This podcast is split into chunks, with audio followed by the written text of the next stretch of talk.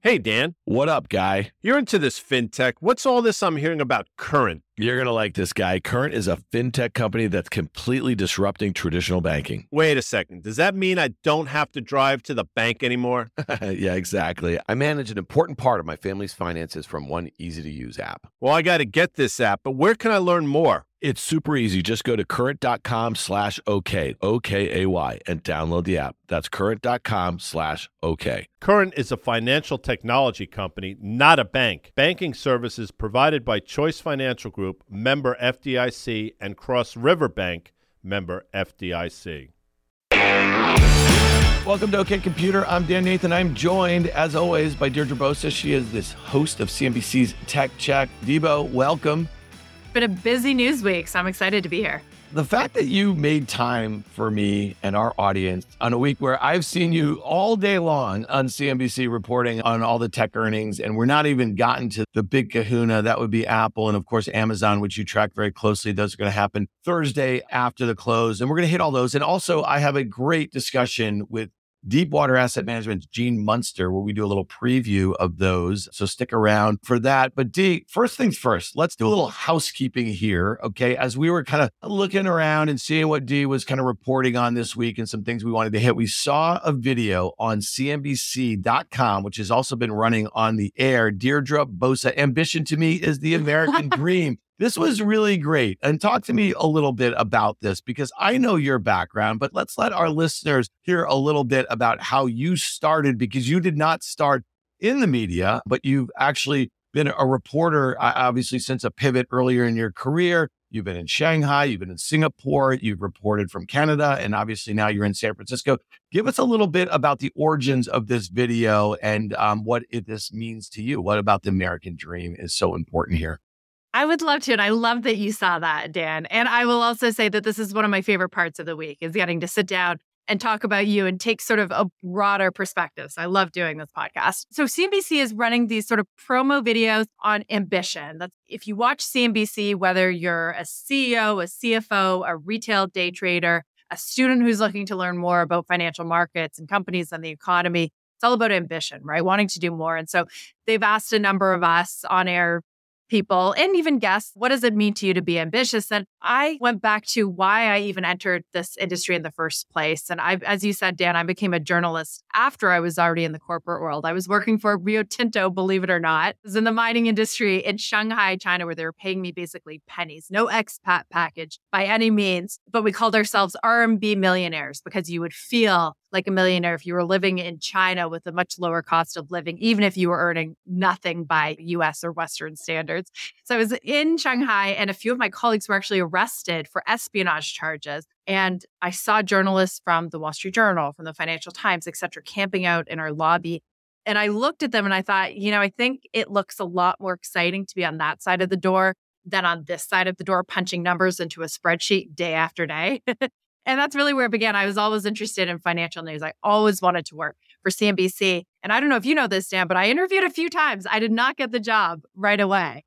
I had to be ambitious. I had to go back and say, I can do this. I, I, I can get up to speed. I had to go away and study for a long time because uh, then there's no teleprompter at CNBC or very minimal. You got to think on your feet. You got to be quick. You got to digest the news and react to it. Speaking of which, been a lot to react to this week. No, no doubt about it. We're going to put that video in the show notes. It's a great video, and you are so articulate, and your story is pretty fascinating. And hopefully, over the next, let's call it, few months or whatever, our listeners get to hear more about your background because it's pretty fascinating. I will tell you this: that I am in absolute awe of the work people like you do, Melissa Lee, who I obviously have worked really closely with on Fast Money for so many One years. One of the best the ability for you guys to think on your feet, ask critical questions, ask the right questions and get to the like the main point for the viewer or the listener is just so important. And for me, mm-hmm. it's just a very different. I'm a market participant, right? So I'm just like a hot take machine. You guys have to be very thoughtful uh, about a lot of this and how it's relayed, I think, to the viewer, which, you know,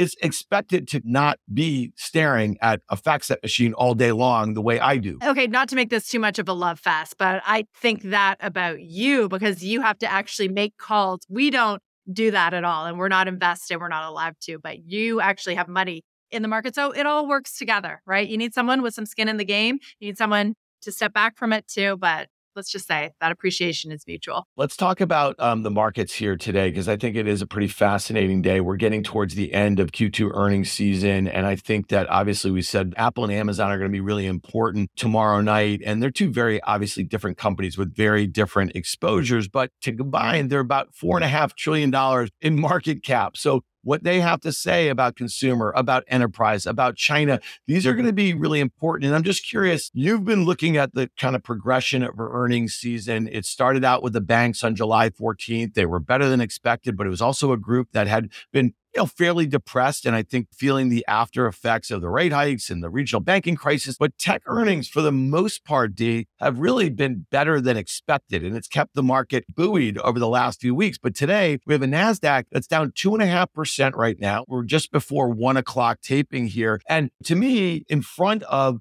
tomorrow's earnings, I think this is a really important moment for the markets because it's been really hard to find reasons why we might have a sell off here. So I'm just curious how you're thinking about it. What's the sentiment? At least you've talked to a lot of CEOs, you've talked to a lot of investors, you've talked to a lot of private market investors over the last few weeks. What do you think the feel is for the markets right here? I think when we went into this earnings season, and actually for the last couple of earnings seasons, there were such high expectations. And the mega cap tech companies have basically had to just do enough to keep the rally going. It's been so hard, as you said, to knock off tech, even though there's perhaps been reasons for it. We thought maybe this earnings season that the generative AI hype cycle would need to have more muster behind it, right? NVIDIA showed investors that they're actually monetizing this shift right now.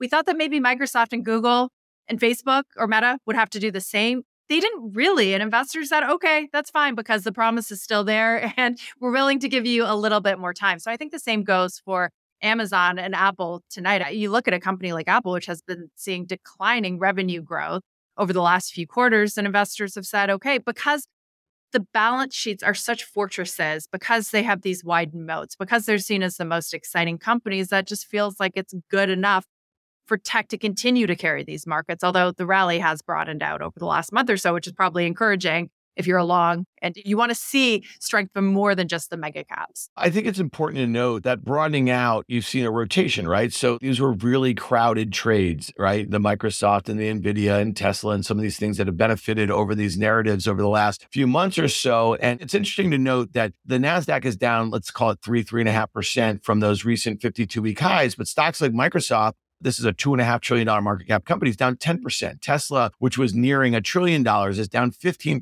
Netflix is down more than 15%, much smaller company, but again, had a huge run into its earnings, right? And then sold off after that. So I think it's interesting that what's clear is that investors are heading for the door, at least today, in a lot of the most crowded, much loved trades. And I'm just going to mention NVIDIA down 6%. I mean, this is a trillion dollar market cap company that has doubled since it reported earnings last quarter. They don't report again until August 23rd and might the impetus. And, and again, last night, AMD reported, right? And this is exactly the point that you just made here is that investors want to see how much of the excitement was in AMD and they weren't able to do it. Now the stock was up a few percent. It actually opened up on the day and now it's down 8%. All that saying is that a lot of investors are heading for the door at the same time. Something that I've been tracking this earnings season, I mean, it's easy to look at how many mentions of AI there are on the earnings call. But what I find is more interesting or have found to be more interesting to look at is mentions of CapEx between Google or Alphabet,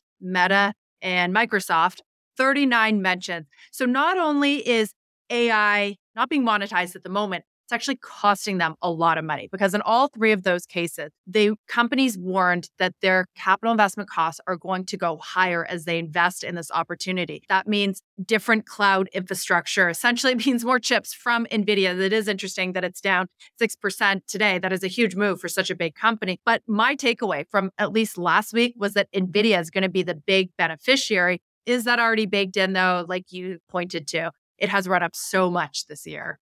So, do we get a bit of cold water? That is going to be the absolute main event. And I also think it's interesting to note that this week, Intel, which was obviously not really involved in this, and we know where their exposures are PC and data center, and, and, and some of that has been weak and they've been late to the game. They did talk up a little bit about the opportunities that they see let's say in the back half of the year into next year. But that stock gapped up 6% Friday after its earnings and it's given it all back. It's filled in that gap. And so I know this sounds kitschy here, but you know, mind these gaps. And SoFi was another one. I want to talk a little bit about some of the fintech names. That stock was up 20% the day after it reported earnings on a perceived better than expected quarter and raise. And now in the last two trading days, it's given all of that back. So this week we're going to have Block, we're going to have PayPal, we're going to have Coinbase. So I think it's really important to watch the behavior after expectations high. Stocks have had big runs. They put up the quarter in the guidance, and maybe you have that one day move. But like with AMD here, it doesn't take too many folks at the same time saying, is this as good as it gets, right? To head for the door and have the opposite reaction. One more name for you to contemplate that saw a big reversal in just a matter of, I think, an hour. or So was Uber yesterday, pre market, better profitability than expected. They were up and then lost all of those gains and throughout the day. So that's another one that I was all day I was trying to figure out why. Maybe it was some profit taking, but what does that say about the market as well? That's a stock that has run up 100% year to date. All right. So I saw you on CNBC talking about this. It's interesting. This is a company I, I know that really well. And I want to talk a little bit about the advertising business there because it's something that I use Uber an awful lot. And I've tried to use Lyft here and there. And just in New York City, it's just one of those things that I think the availability of drivers and speed, they just got it down. And Josh Brown of the halftime report, the reform broker, he had a great post on his blog yesterday talking about Uber, and we'll put that in the show notes. And he was actually talking about it in the context of Elon Musk wants to build a super app, but Uber is way far ahead of their ambitions. I just thought it was really interesting. I'm not saying it's going to look like the super app that that Elon Musk envisions, like a WeChat. But when you think about how many users and you think about the trust that you already have with them for your safety, for your financial, you know, all that sort of stuff, I thought it was an interesting thought exercise. But the one point I wanted to make about this advertising business is that this could be really powerful. You've tracked it with Amazon as it's become a 30 plus billion dollar high margin business. I opened Uber the other day and I saw a reminder that the show that I love now on Apple TV Plus, Hijack, I don't know if you've seen this with Idris Elba, it was like, hey, new episode tonight or something like that. That is a powerful relationship that you have in your phone like that if you're using it multiple times a day the way I am. So talk to me a little bit about that business. That is an interesting idea. And I think that Dara Khosrowshahi had ambitions to be a super app years ago and he tried to have a fintech offering, which didn't really work. They do have food and delivery. So I guess I can understand that point as far as any American tech company is able to achieve super app status. I'm skeptical that anyone is even close to it in the way that it really exists in Asia. Uber and advertising is interesting. You're right. It took everyone surprised at Amazon that it became this massive business. It's high margin, it's high growth if you're getting into it. You have a compelling platform. I worried at the beginning that it would be a little bit too intrusive, right? You hear about advertising being pushed to you to your phone when you didn't even open up the app. So it's interesting to hear that you think it's compelling and that it's useful. However, we'll see.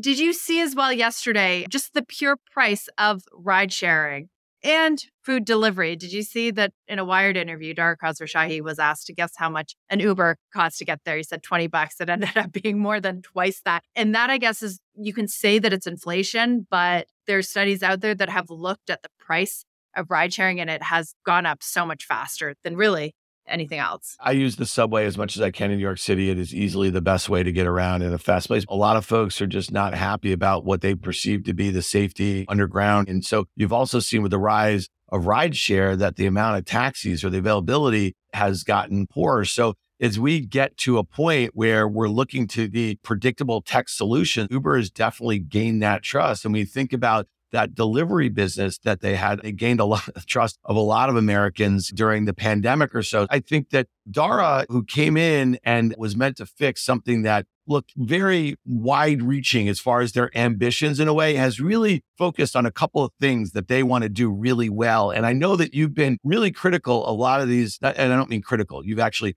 highlighted the fact that a lot of these companies were doing it right at the shareholders' behest, right? As far as profitability was concerned, he guided towards GAAP profitability. They're getting there. So he's done the things that he said he's going to do. From an investor standpoint, I think that's good. And from a consumer standpoint, I feel like, yes, the costs have gone up for a lot of these deliveries and the fees that are embedded and that sort of thing, but the service has not suffered. Yeah. And I think that Dara Khosrowshahi has done a really fantastic job communicating with Wall Street. I think that he was early to realize that you can't just rely on adjusted EBITDA, which was one of my big complaints, is that I think that maybe the average investor, when you say you're profitable, and you don't specify whether that's adjusted EBITDA or GAAP profitability, I think that can sometimes be misleading to some of the average investors. But to his credit, a billion dollars in free cash flow. That's pretty amazing for a company that even not long ago was losing billions and billions of dollars. And the thing that I take issue with is I wonder the business model. I don't know that it's still disruptive and it's going to change everything or it's going to be the Amazon of transportation as it was claimed during its IPO or whether it's just this kind of interesting utility, right, that has replaced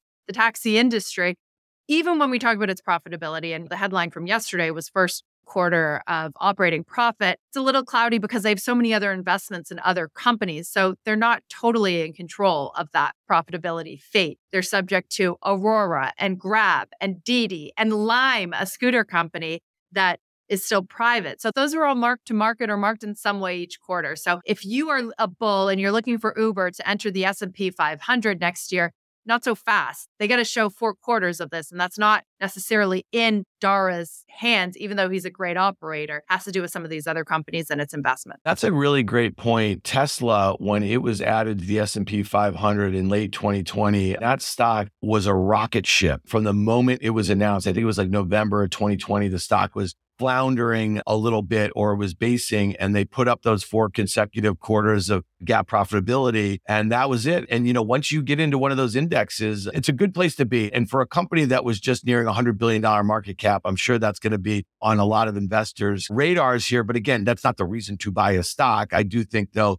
that it adds to immediately will go into dozens and dozens of funds that track the S&P 500. I, I caught you last week. I was taking a look into a story that I had heard and that you've been working on about the demand for office space in San Francisco. We know that a lot of the narrative over the last kind of couple of years has been that this is one city center that has not come back the way like a city like New York has. And you were on the NBC Nightly News, you were doing a report on just what this AI bubble might mean for demand for commercial real estate in San Francisco. So my question to you is, what did you learn about this? And my view is that I think what's gone on in the stock market as it relates to AI probably doesn't map exactly to like how we're going to see this kind of play out. So I'm just curious, is what did you learn from that reporting here? And is it really something that a lot of these folks are really focused on the Bay Area here, or is it going to be a bit more dispersed than some of these other secular shifts that we've seen that have been perceived to be out of Silicon Valley over the last, call it 10 to 15 years? So, the reason I started looking into this story is I went to a wedding in Vancouver, Canada, and I had so many people in the property business as well come up to me and say, Oh, are you okay? What is happening?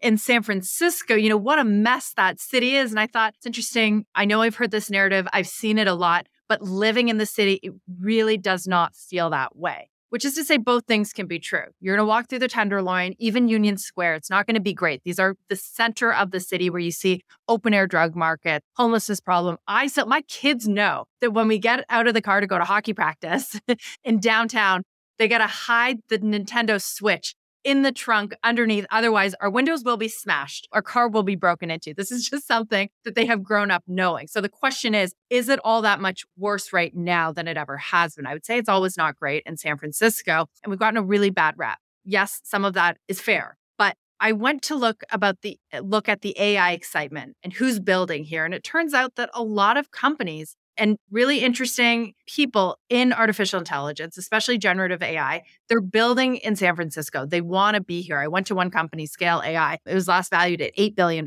So it's a big company, and this guy's been around forever. Went there on a Thursday afternoon to film the story, and the office was full, and they had you know, I want to say it was like more than 10,000 square feet right in the middle of the city and you go to a place like Hayes Valley, still considered sort of downtown San Francisco, and it is buzzing. The cafes are full of people working on things. There's these kind of like AI communal living places where people are networking. So I think both things are true. I also talked to a lot of people in the business community with established businesses, particularly in fintech, that are unhappy with the city's policies and they want to see more from Mayor London Breed. And I sat down with her as well to try and question her on what she's doing. And it's tough. So the city has a lot to come back, but there's also this glimmer of hope. And I will say that a lot of it's happening here. And the numbers back that up as well. You've got, I think, 20 of the best funded AI companies. They're all here in the Bay Area, and a lot of them are in San Francisco proper. All right, listen, Deirdre, this is a big week. We have some big fintechs. We have Apple, we have Amazon. Those are Thursday after the close. You and I will definitely check back next week. You can find Deirdre on CNBC on her tech check, and she will be reporting on all of this. So I really appreciate you being with me this afternoon. Thank you, Dan. Stick around for my conversation with Gene Munster of Deepwater Asset Management for a preview of Apple and Amazon's earnings. Also, my conversation with Guy Adami, my co host on the market call, and Carter Braxton Worth of Worth Charting. We take a look at the charts in Apple and Amazon into their earnings reports Thursday after the close.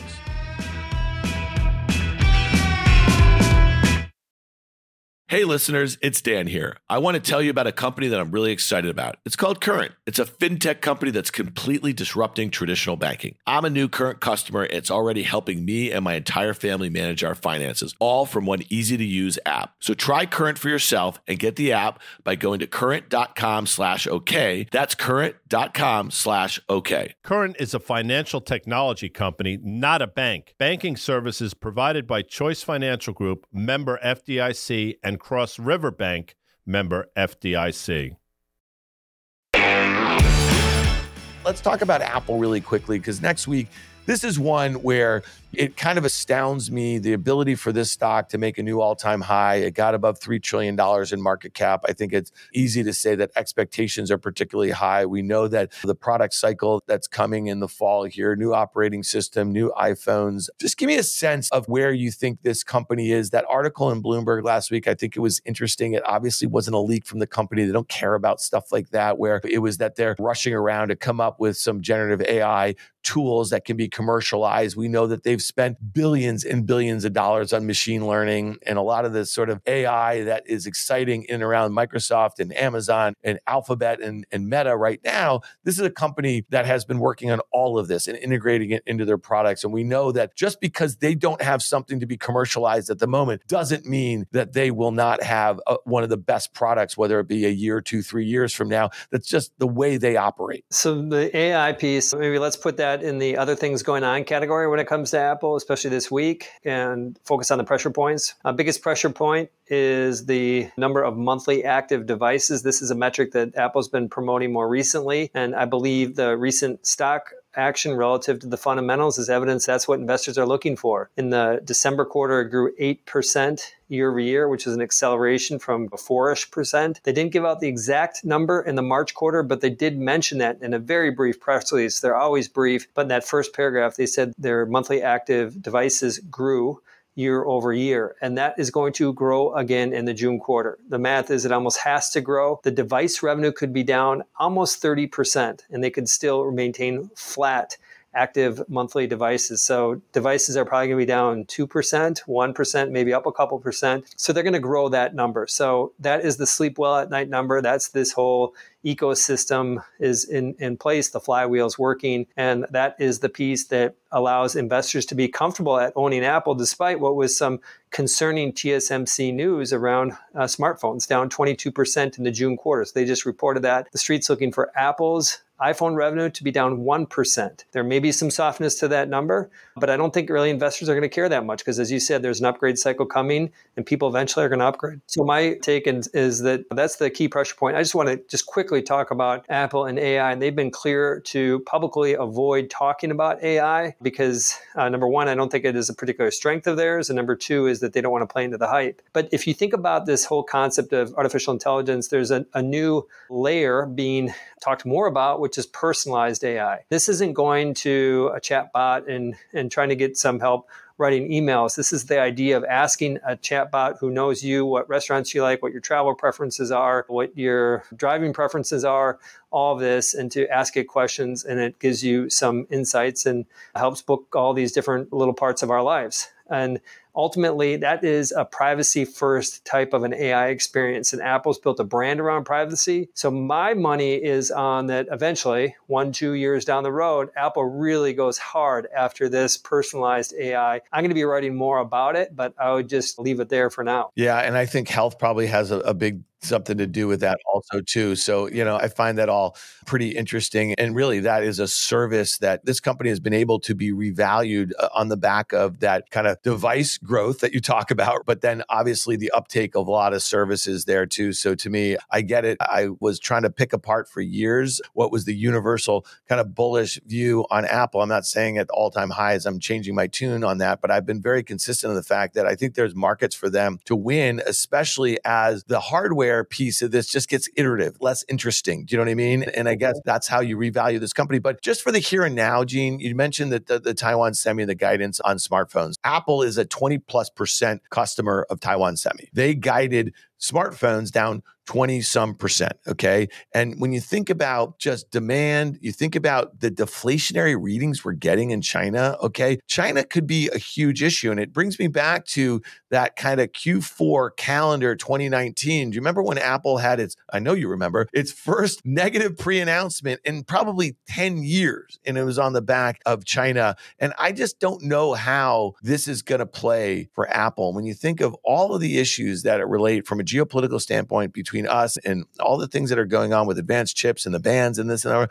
I just think that Apple has got to be in the crosshairs here, man. And I just think from a nationalistic standpoint and the, the buying of uh, hardware and services, at some point, I got to think that this is going to work its way into demand for Apple products in China. China will be negatively impacted. And I think that there is risk to the iPhone number in the June quarter. The piece that has been made it more complex for me is I thought that there was concern going into the December quarter and they missed the miss. It was bad. And then I thought there was concern about the June guide when they reported the March quarter. And I was right. And both times the stock just kept trading up based on that monthly active device number. And so in this case, I think that there is risk. I think everything you just said is spot on. But I don't think investors are owning it for that. I think they own it for just this idea that our lives are becoming more dependent. There are three companies out there who are trying to integrate hardware, software services. It's Google, Samsung, and Apple does it by far better, my opinion, better than those those other two.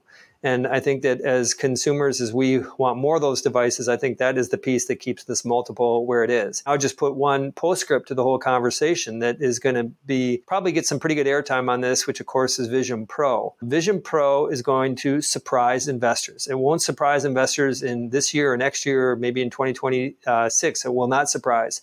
But I think long term, this concept of spatial computing is real. And I think that we, we being, I think, information workers, we'll be spending one to three hours a day in spatial computing within a decade, and Apple's going to have a big opportunity there. My point in bringing up uh, Vision Pro is that it is still in the category of other things that they can get into that can continue to expand what they're doing, and that's far beyond uh, what the TSMC numbers are and some of the issues with China. I think they're just going to keep turning those screws down. All right, and, and again, I'll just say this about expectations: this stock has generally gone unchecked. It had a pullback in February from the highs from about 155 to 1 45 or something. And since then, it's just been on this kind of torrid pace. It's gained, you know, 55% from its lows in the first week of January, which is pretty astounding for a $3 trillion market cap company. I think the safest thing for all of these themes, if you love all of these themes that are infected themselves into the psyche that didn't really exist in these stocks, let's call it six to nine months ago, would be a healthy pullback, right? A little fear put back in the market. There's been a lot of Johnny come latelys to these stories, you know what I mean, who are really just keying on this last piece. Amazon reports, I know this is a name that you know very well. Thoughts here, because this one was left out of this party a little bit, joined the party quite recently. How are you thinking about Amazon? How are you thinking their core drivers? The North American retail piece has been interesting because of COVID, inflation, the overbuilding, the pullback of that sort of stuff. But there's also been these other themes, right? The advertising piece, which you know very well. You've been very bullish on that. And then also the integration of a lot of these technologies technology. Think about how many billions of dollars at the cost of profitability to Amazon over the last 10 years, their investments in machine learning and AI, but then also AWS. This is a huge part of this, right? And their ability to offer a lot of these tools across that cloud platform. This is a huge piece to the Amazon puzzle. It is. The pressure point in the case of Amazon is going to be AWS. And of course, it's been decelerating. Azure and Google Cloud Services have been maintaining uh, almost 30% year over year growth rate. Now it's going to be probably 11, 12% for AWS in the June quarter. But the reason why there's some room for optimism on Amazon, I'm, the my bottom line is I'm more indifferent. I don't know how that indifferent. I'm unsure how it plays out relative to this print. I think that the positive is that they're probably going to start to see AWS year over year growth in the back half of the year. The numbers just get too easy for them. And, and they're also going to have some benefit from all that's going on uh, with the broader AI theme and some of the cloud. So I think that probably gets the stock moving. The key question that I'm trying to figure out it gets to the retail business. Still uh, a huge uh, part of the business, call it 70% of their business. And I think when you uh, look at the margins on that, they're still essentially flat over the past decade. It's incredible. Could there be, this is the question that I'm trying to grapple with, is there a, a case that over the next five years, that as more automation comes into the logistics piece, I recently toured an Amazon fulfillment center. There's still a lot of people, a lot of is this is human labor. Is as automation starts to play into this, could their retail business actually come back and become a darling part of the story? Could this be a 5% operating margin business? If that was the case, I think the stock goes higher. It's not the near term, but that's what I'm thinking about. Dan, you're about 10 months into the Ro Body program. You look great. It looks to be maintenance now. Congratulations. Give us an update. Yeah, well, I feel great too. So when I think about what I set out to do, I was looking to take about 15% of my body weight off through the Ro Body program, and I've done that now. So now it is about maintenance. It is about nutrition. It is about exercise. It's about better sleep and really better habits here. So I can do this all in the app on the Ro Body program here. And I'm really looking forward to actually taking these new behaviors into 2024 because I am feeling a lot better. Well, it's clearly working, Dan, and congratulations. And folks, if you're interested in learning more, go to ro.co slash OK. You'll pay just $99 for the first month and $145 per month thereafter. If prescribed, medication cost is separate. That's ro.co slash OKAY. Carter Braxton Worth of Wow. Worth Charting of Worth Charting. How are you, Carter? Man, I'm good. I'm good. How about you?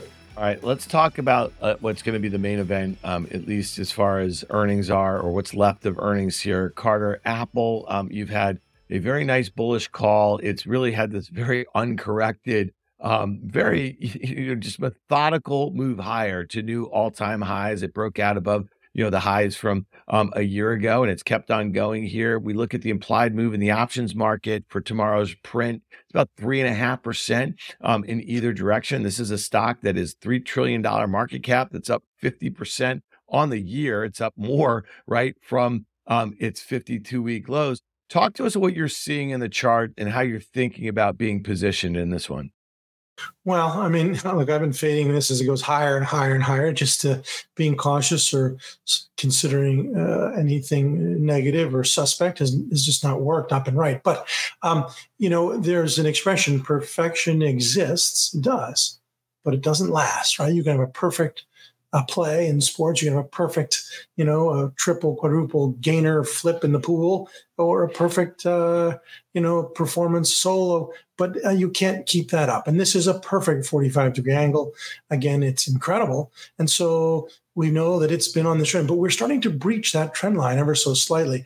The next chart has a red arrow on it. And now, of course, that's a judgment you could say, well, Carter, it's going to be another green area. You don't know what the hell you're talking about. But um, my thinking is we're we've just pushed it as far as it can push. It. Everyone loves it. And interestingly, do they love it? The sell side has a price target that's right currently where the stock is trading. So Wall Street, uh, for what that term means, meaning uh, two or three dozen uh, highly paid, highly educated securities analysts working for investment banks have a price target that argues for Apple having no progress next 12 months. Here's the same chart going back even further. Let's draw some more lines. What we do know, and uh, that there's a, a, level of support at 180 plus minus. We take away and look at the next one, and just to bring that in relief, could we drop down there? Sure. Look at this longer term chart. Same thing. That picks up the all time highs. Do it again longer term, and so uh, that's perfectly normal. Quite often, after exceeding a former high, you check back to it, which mm-hmm. is you revisit it. And that would be final chart, that would be a 7.73%. So I've written the words there in the report to clients. A garden variety dip, 7% is nothing. Correction, drop, decline, drawdown. Doesn't matter what word you like, what's your nomenclature preference. It would be normative, it would be garden variety and it would be extraordinarily healthy. And that first point is the prior all time high from, I think, December of 2021 ish or thereabouts. So that check back makes sense. And listen, moves of this magnitude happen over the course of minutes, if not hours, over the last uh, year or so in, in bigger cap stocks. So you can absolutely see that. In terms of the fundamentals here, and we've talked about it, Apple's a great company, no question about it. It also has mid to upper, mid single digit EPS growth, mid to upper single digit revenue growth, decreasing margins over the last three, if not four quarters, probably trading now close to 30 times next year's numbers. The services, I get it. You know, they get a premium valuation for that, but how much? And unless they knock the cover off the ball, and with some of the tech stocks, some of the, uh, if you listen to some of the semiconductor names, talking about some slowdowns. I'm hard pressed to believe that's going to happen. So I think this move is perfectly normal and makes a lot of sense to me.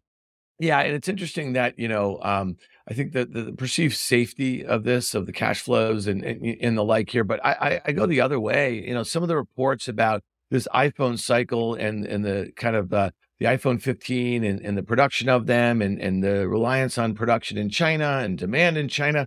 I don't know. I just I I, I can't imagine that this guidance is going to be particularly great. So I'm in Carter's camp. A check back to um, that breakout level seems uh, to make a lot of sense for me. All right, Amazon. This is one that I think is kind of interesting again because you know, Guy, we have talked about how some of the dis- consumer discretionary names um, in the market that traded a premium. Uh, one of them would be Starbucks, another one would be Disney, another one would be Nike. They all trade really poorly relative to the market, relative to their sectors. Now, we know that Amazon obviously has uh, North American retail is, is a big part of what they do. We also know that their AWS, this is the higher margin business. And if you look at just Microsoft, um, Azure, and Google Cloud and the market share that they've been taking and the expectations for growth in AWS, it's going to be like low teens after a year ago at this time that was growing at like 40% or so. So Amazon's one that had a big run. Um, you know, they obviously are a company that is very involved in machine learning and and and and you know,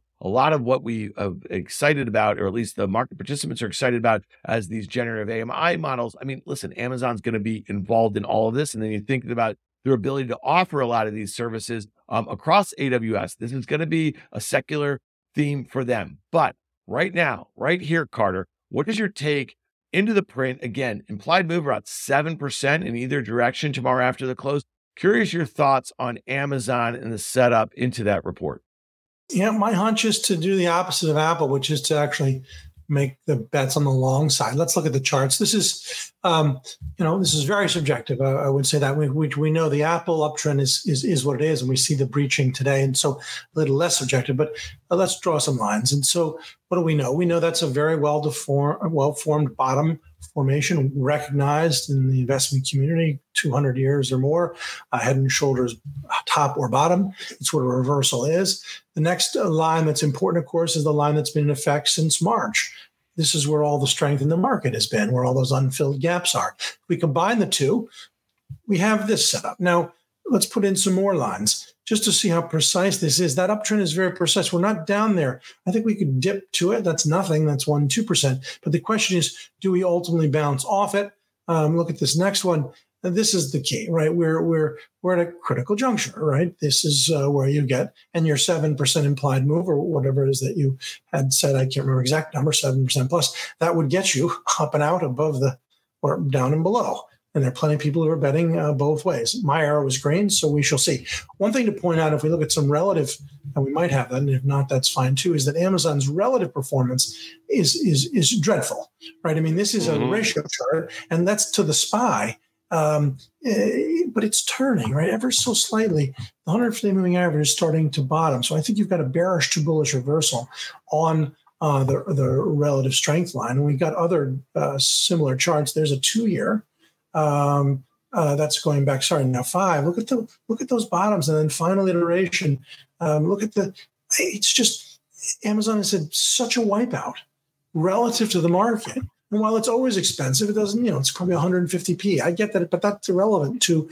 Can we maybe catch this for a pop? Absolute and relative. I think it's worth a. It's worth a stretch you back out the moves from May of 2020 into May of 2022, and you can see it right there. You know, that obviously, that significant move higher. If you just back that out and look at the stock over the last 12 to 13 years, to Carter's point, it's effectively within reason the same exact price. The other thing about Amazon, it's difficult, and I've been we've been doing this a long time in terms of fast money it's a complete crapshoot in terms of the reaction post earnings. Uh, we've seen good quarters get sold off. We've seen bad quarters uh, been been bought. We've seen margins surprise to the upside. We've seen them come out and say they're going to ramp up their costs and their spend, and the stock gets crushed. There's seemingly no rhyme or reason for what goes on here in Amazon. So I look at Carter's chart. I totally get it. He favors the upside. But I'll say this, and Doug Kass just texted me, and he's right. I was going to bring it up. Know, with 10 year yields now today at one point north of 4.1%, they've backed off a tad. Interest rates are going to start to have an effect on the consumer without question. The consumer is going to run into a wall at some point. Apple will not be impervious to that. They spe- they sell expensive items, nor will Amazon, which is where everybody seems to want to buy things. So just keep that in mind. That does not um, mean it's going to happen this quarter, but it's just something to think about into the fall. Yeah, no, and, and it's funny. I kind of think that two names that have performed really well post results. One was um, Google, Alphabet, and the other was Meta um, you know, they like seem to be in a place where they want to fill in those gaps, especially if we're going to have a broader move lower. So if Amazon, you know, were to gap up on better than expected results in guidance, it would be one of those situations where Carter, I suspect you'd be selling, do something, sell calls, you know, like do sure, something sure. there you know, because and, you know, I, I mean, the, it just seems like the sentiment is slightly shifting towards mega caps right now, away from them. Yes, and and also if we just maybe look at that last chart one more time, meaning Amazon's been a terrible performer, but it's it's its relative performance. Where did it peak? It peaked at COVID, of course, because you can't drive a car and you can't go on a cruise and you can't get an airplane and you can't go to a movie, but you get to sit home and buy a whole hell lot of stuff. Can't even go to a store, right? Walmart, but you can sit home on Amazon and buy everything. So notice its relative peak was right there in the uh, spring, uh, summer of 2020, and really the peak of COVID. And yeah. so the question is three years later, having underperformed to this extent, is it worth a speculative bet? That's my hunch. Yeah. All right. Well, Carter Braxton-Worth, we appreciate you being with us here on the Thanks, Market Chris. Call. You can find him at worthcharting.com. It's one of my first reads every day. Thanks, Carter, for being with us. If you like what you heard, make sure to hit follow and leave us a review. It helps other people find the show. We also want to hear from you. Email us at contact at riskreversal.com.